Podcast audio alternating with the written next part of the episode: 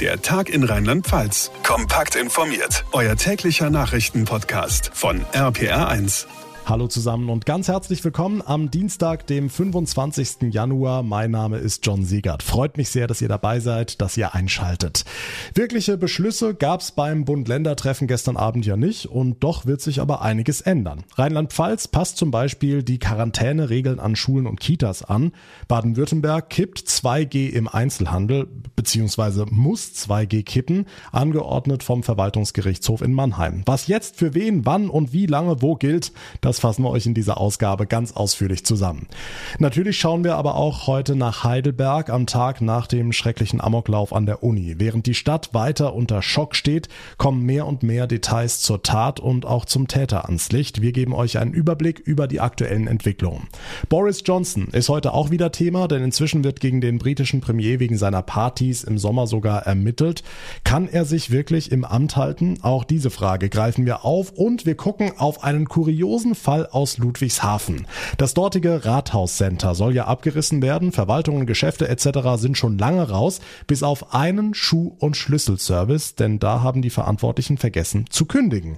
Also hat der Mann weiterhin Tag für Tag für seine Kundinnen und Kunden geöffnet und die Behörden sind völlig machtlos. Die ganze Geschichte gleich hier im Podcast. Bevor wir loslegen, aber noch die Bitte, drückt ganz kurz mal die Pause-Taste und danach auf Folgen bzw. abonnieren, geht auf jeder Plattform. So bekommt ihr jeden Tag euer ausführliches Info-Update ganz automatisch zugespielt.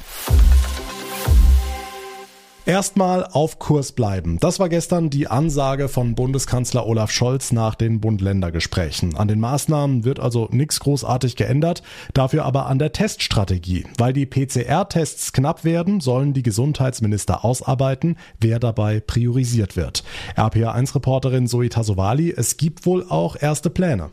Man will ja unter anderem die Testkapazitäten hochfahren und eine Möglichkeit dafür wäre, sich auf sogenannte POC-NAT-Tests zu konzentrieren. Das sind quasi PCR-Tests, nur werden die kurzfristig vor Ort und nicht erst im Labor ausgewertet. Weitere Idee, Freitesten aus der Isolation soll auch für Beschäftigte im Gesundheitswesen und Risikopatienten auch mit einem Schnelltest möglich sein. Ist aber alles noch eine Idee, beschlossen ist da nichts. Hm, jetzt gibt's ja außerdem heftige Kritik, was den genesenen Status angeht. Der ist ja völlig überraschend von sechs auf drei Monate verkürzt worden, außer im Bundestag, da gilt die alte Frist. Man muss aber erwähnen, dass das nicht überall gilt, sondern nur im Plenum und äh, den Ausschüssen. Wer in den Büros arbeitet, bei dem gilt dann der verkürzte Genesenenstatus von drei Monaten. Möglich wird diese Ausnahmeregelung übrigens durch die Allgemeinverfügung von Bundestagspräsidentin Baas. Einen klaren Grund gibt es tatsächlich nicht. Es heißt nur, man wird die Sitzungswochen beobachten und analysieren und die Regelung gegebenenfalls anpassen. Hm, kommen wir noch zu einer Nachricht, die vielen Hoffnung macht. BioNTech und Pfizer starten ihre erste klinische Studie zu einem Omikron-Impfstoff. Wann soll es damit losgehen? Im März könnte dieser angepasste Impfstoff schon verfügbar sein. Jetzt kommt das Aber, nur wenn die Studie positiv verläuft und auch die Behörden grünes Licht dafür geben, also für den angepassten Impfstoff. BioNTech und Pfizer hatten schon Ende letzten Jahres angekündigt, an einem speziellen Impfstoff gegen Omikron zu arbeiten, denn die bestehenden Impfstoffe sind ja deutlich weniger wirksam gegen diese Variante. Außer man lässt sich boostern, das kann laut Studien Omikron in Schach halten. Die Infos von Zoe Tasovali, dank dir. Auf Bundesebene wird also nicht an den Corona-Regeln geschraubt, aber aus Mainz waren heute Ansagen für Rheinland-Pfalz zu hören, die schon nach Lockerung klingen und das bei einer landesweiten Inzidenz von 716. Wow. RPA1-Reporter Olaf Holzbach, es geht um Quarantäne an Schulen und Kitas. Warum ist die künftig weniger streng? Weil es im Grunde gar nicht anders geht. Wir sind mittlerweile bei 11.000 infizierten Schüler und LehrerInnen, Tendenz steigend. Müssten Kontaktpersonen weiterhin alle zu Hause bleiben, könnten wir bald zusperren. Und das wollen wir nicht. Wir brauchen funktionierende Schulen, wir brauchen funktionierende Kitas. Gleichzeitig sind viele Kinder und Jugendliche zu Hause, die nicht infiziert sind, die gesund sind ähm, und die erst nach fünf Tagen wieder in die Schule zurückkehren können. Deshalb haben wir uns entschieden, es so wie die Mehrzahl der anderen Länder auch zu handhaben. Die rheinland-pfälzische Bildungsministerin Stefanie Hubich heißt zu Hause bleibt nur, wer infiziert ist. Die anderen werden täglich getestet, vertretbar auch durch die hohe Impfquote der LehrerInnen und es ist weniger Arbeit mit der Kontaktverfolgung. Hm, und außerhalb der Schulen, schaffen die Gesundheitsämter das noch? Kaum noch und bei weiter steigenden Zahlen hat das auch keinen Sinn mehr. Deshalb auch die Kontaktverfolgung wird ab Montag neu geregelt. Gesundheitsminister Clemens Hoch. Wir priorisieren das bei vulnerablen Gruppen und bei sogenannten Superspreading-Ereignissen, also wenn wirklich viele Fälle in einem Cluster auftreten würden. Und das hat natürlich dann auch die Folge, dass wir nicht mehr so viele Kontaktdaten sammeln werden in der Gastronomie, beim Sport oder beim Friseur, sodass wir da eher auf die Menschen setzen und sagen, benutzt die Corona-Warn-App. Vulnerable Gruppen heißt zum Beispiel Alten- und Pflegeheime. Wer also die Oma, den Opa besuchen will, der muss die Daten weiter angeben. Weniger Quarantäne in rheinland-pfälzischen Schulen und Kitas, weniger Kontaktverfolgung. Rheinland-Pfalz passt die Regeln an Omikron an. Die Infos von Olaf Holzbach. Bei unseren Nachbarn in Baden-Württemberg gibt's auch neue Regeln. Nicht etwa, weil die Landesregierung da die Zügel lockern will, sondern weil sie muss. 2G im Einzelhandel, das darf in Mannheim, Karlsruhe und dem Rest von Baden-Württemberg nicht mehr gelten. RPA1-Reporterin Barbara Schlegel, das hat heute der Verwaltungsgerichtshof in Mannheim entschieden. Ja, und zwar mit sofortiger Wirkung. Wieder mit der Begründung, dass das Einfrieren der Alarmstufe 2 durch die Landesregierung rechtswidrig sei. Das heißt, im Einzelhandel gilt, zumindest vorläufig, wieder 3G. Ungeimpfte können also mit einem aktuellen Test shoppen gehen. Für die Landesregierung ist das ein weiterer Nackenschlag, denn sie musste ja schon bei den Hochschulen zurückrudern, von 2G hin zu 3G bei Präsenzveranstaltungen Veranstaltungen, auch hier auf Druck des Gerichts. Hm, Wird es denn weitere Lockerungen geben, wenn die Verordnung jetzt überarbeitet wird? Geht's nach dem Ministerpräsidenten, dann so wenig wie möglich. Zwar will Winfried Kretschmann zurück ins reguläre Stufensystem der Corona-Verordnung, dazu zwingen ihn ja geradezu solche Urteile, zugleich will er aber seinen Kurs der Umsicht, wie er es nennt, fortsetzen, aus Sorge vor der rasant steigenden Zahl der Ansteckungen durch das Omikron-Virus. Deshalb wird wohl auch eine FFP2-Maskenpflicht in Bussen und Bahnen kommen. Das wäre dann eine Verschärfung. Und dann bekommt Kretschmann wiederum Druck von anderer Seite. Bayern hat angekündigt, wieder bis zu 10.000 Zuschauer in den Fußballstadien zuzulassen. Baden-Württemberg muss nachziehen. Ich werde sicher mit den Zahlen erheblich drunter bleiben. Aber ich kann jetzt auch nicht ganz unten bleiben, weil das führt natürlich zu gigantischen Debatten und Verzerrungen. In einem Heimspiel ist es so, beim Auswärtsspiel ganz anders. Da muss man schon ein bisschen den mittleren Weg machen. Wie viel Zuschauer das am Ende sein werden in Freiburg, Hoffenheim oder Karlsruhe, das werden wir spätestens morgen erfahren in der Regierungserklärung des Ministerpräsidenten im Landtag. Wer nicht geimpft ist, darf ab sofort also über den Rhein fahren und shoppen gehen. Negativtest vorausgesetzt. Die 2G-Regel im Einzelhandel in Baden-Württemberg wurde gekippt. Die Infos von Barbara Schlegel.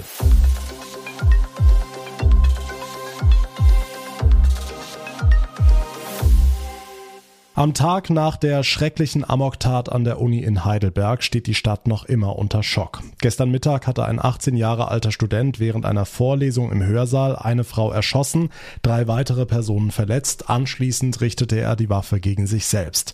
Heute waren viele Menschen vor Ort, um innezuhalten und Blumen niederzulegen. RPA1-Reporter Thomas Stüber, wie war die Lage in Heidelberg? Vor dem Hörsaal auf einem Kiesbett ist eine kleine Gedenkstätte eingerichtet worden mit Rosen und Grablichtern. Hier kamen auch am gesamten Tag Menschen vorbei, um an die Opfer der Tat zu denken. Eine zentrale Trauerfeier ist auch inzwischen geplant. Das wurde heute im Laufe des Nachmittags klar. Am kommenden Montag soll um 12.15 Uhr eine Veranstaltung in der Peterskirche starten. Bis zu 120 Personen finden dort unter den geltenden Corona-Bedingungen Platz. Die Veranstaltung soll aber im Internet gestreamt werden, sagte uns eine Sprecherin der Uni, damit jede und jeder die Möglichkeit hat, daran teilzunehmen. Unterdessen gehen die Untersuchungen weiter. Die Ermittlungsgruppe Botanik hat heute ihre Arbeit aufgenommen. Zu ihren Hauptaufgaben der baden-württembergische Innenminister Thomas Strobel. Erstens Ermittlungen, was die Herkunft der Waffen angeht. Zweitens Ermittlungen zur Motivation des Täters. Und drittens wird sich die EG Botanik auch um die Betreuung der Zeuginnen und Zeugen kümmern, sowie um die Betreuung der Kolleginnen und Kollegen bei der Polizei. Auch etwas Neues gab es zur WhatsApp-Nachricht, in der der 18-Jährige kurz vorher seine Tat angekündigt hatte. Da kam heute raus, dass sie an seinen Vater ging und dieser sich relativ zeitnah bei der Polizei gemeldet hatte. Nochmal Innenminister Strobel. Zwei Minuten nachdem die Streifenwagen bereits vor Ort waren, hat sich dann der Vater des Tatverdächtigen gemeldet beim Polizeirevier Heidelberg mit der entsprechenden WhatsApp-Nachricht. Die Ermittlungen dauern an. Offen ist ja auch noch, war er wirklich ein Einzeltäter und wie hatte er sich die Waffen im Ausland besorgt, ohne Auto und Führerschein? Wir bleiben in der Sache natürlich für euch dran. Danke für die Infos, Thomas Stüber. Und auch im Fall einer anderen Bluttat gibt es neue Entwicklungen. Rund vier Monate nach dem tödlichen Schuss auf einen Tankstellenmitarbeiter in Ida Oberstein hat die Staatsanwaltschaft heute den mutmaßlichen Täter wegen Mordes angeklagt. Der Mann soll den 20 Jahre alten Mitarbeiter Mitte September erschossen haben, nachdem der ihn mehrfach auf die Maskenpflicht hingewiesen hatte. Franka Wolf aus der RPA1 Nachrichtenredaktion. Dieser Fall hatte ja bundesweit für Schlagzeilen gesorgt. Kannst du noch mal zusammenfassen, wie das Ganze damals abgelaufen ist? Ja, der 49-Jährige soll letzten September die Tankstelle in Ida Oberstein betreten haben, um dort einzukaufen. Er trug keine Maske, darauf wies ihn der 20-jährige Mitarbeiter hin. Es gab eine kurze Diskussion, daraufhin verließ der Angeklagte die Tankstelle wieder, um dann kurze Zeit später zurückzukommen, diesmal mit Maske. Als er an der Kasse war, nahm er die Maske herunter, zog einen Revolver aus der Tasche und schoss dem Studenten in den Kopf. Der junge Mann war sofort tot. Der mutmaßliche Täter konnte zunächst fliehen, wurde aber am nächsten Morgen festgenommen und sitzt seitdem in Untersuchungshaft. Hat er sich denn inzwischen zu der Tat an sich oder auch zu seinem Motiv geäußert? Ja, er hat die Tat in einer ersten Vernehmung eingeräumt, hat gesagt, dass er mit den geltenden Corona-Maßnahmen nicht einverstanden war und er seinen Ärger auf den Tankstellenmitarbeiter übertragen hat, weil der ihn eben mehrfach auf die Maskenpflicht hingewiesen hatte. Das habe ihn dann zu der Tat gebracht. Laut Staatsanwaltschaft hat der Mann heimtückisch und aus niederen Beweggründen gehandelt.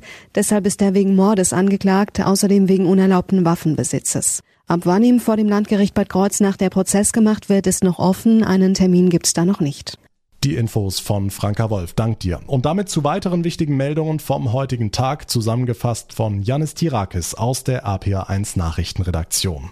Streit um den CDU-Politiker Max Otte. Er will für die AfD für das Amt des Bundespräsidenten kandidieren.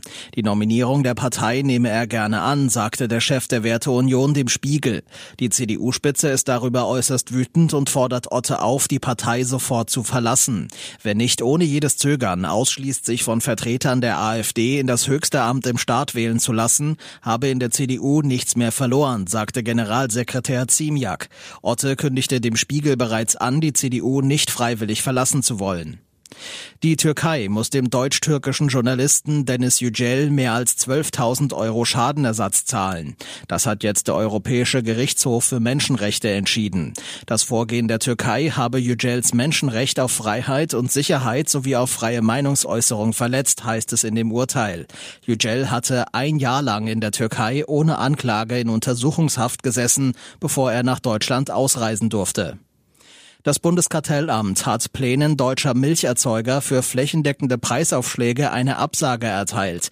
Ein solcher Schritt sei kartellrechtlich nicht zulässig, heißt es. Die Erzeuger wollen die Preise für Milch zusammen anheben, damit Landwirte wieder kostendeckend arbeiten können.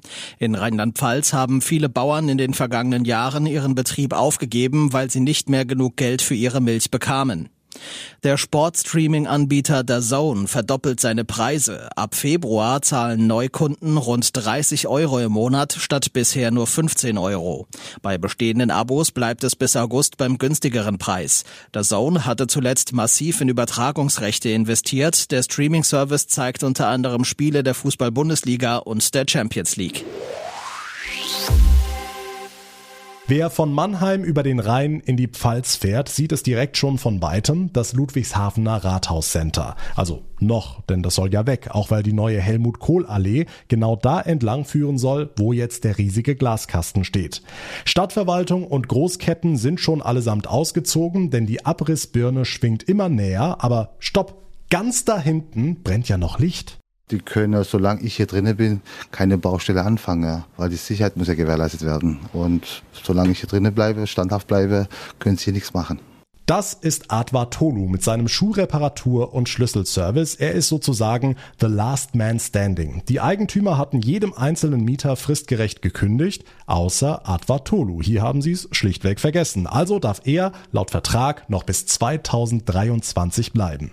Es gab Angebote. Das erste Angebot war 2.000 bis 3.000 Euro. Das letzte Angebot war 30.000 Euro. Die habe ich auch nicht angenommen, weil mittlerweile geht es nicht mehr ums Geld. Es geht, wie sie mich behandelt haben. Mittlerweile nehme ich das als Prinzip und sage, ich will meinen Vertrag erfüllen und bin für meine Kunden immer noch im Rathaus wieder da und keiner auf die Barriere geht. Dann machen die alles mit den Leuten. Denn mittlerweile, so sagt Tolu, droht man dem kleinen Einzelhändler sogar mit Enteignung. Deswegen dreht er den Spieß um und sagt, sollen doch meine Kunden entscheiden, wie es weitergeht. Wir machen ab nächsten Monat ein Voting und die dürfen entscheiden, ob ich das Angebot, wenn ich ein Angebot kriege, anzunehmen oder standhaft hier drin bleibe. Und das wird Advatolu im Falle eines weiteren Angebots auf den sozialen Medien auch machen. Er ist der letzte verbliebene Mieter im riesigen Rathauscenter in Ludwigshafen, das ja abgerissen werden soll, weil man vergessen hat, ihm fristgerecht zu kündigen. Wir bleiben in der Sache natürlich für euch dran. Und das war der Tag in Rheinland-Pfalz für heute. Vielen Dank für eure Aufmerksamkeit, für euer Interesse. Wir hören uns dann morgen Nachmittag in der nächsten Ausgabe wieder. Bis dahin macht's gut und vor allem bleibt gesund. Der Tag in Rheinland-Pfalz, das Infomagazin, täglich auch bei RPR1. Jetzt abonnieren.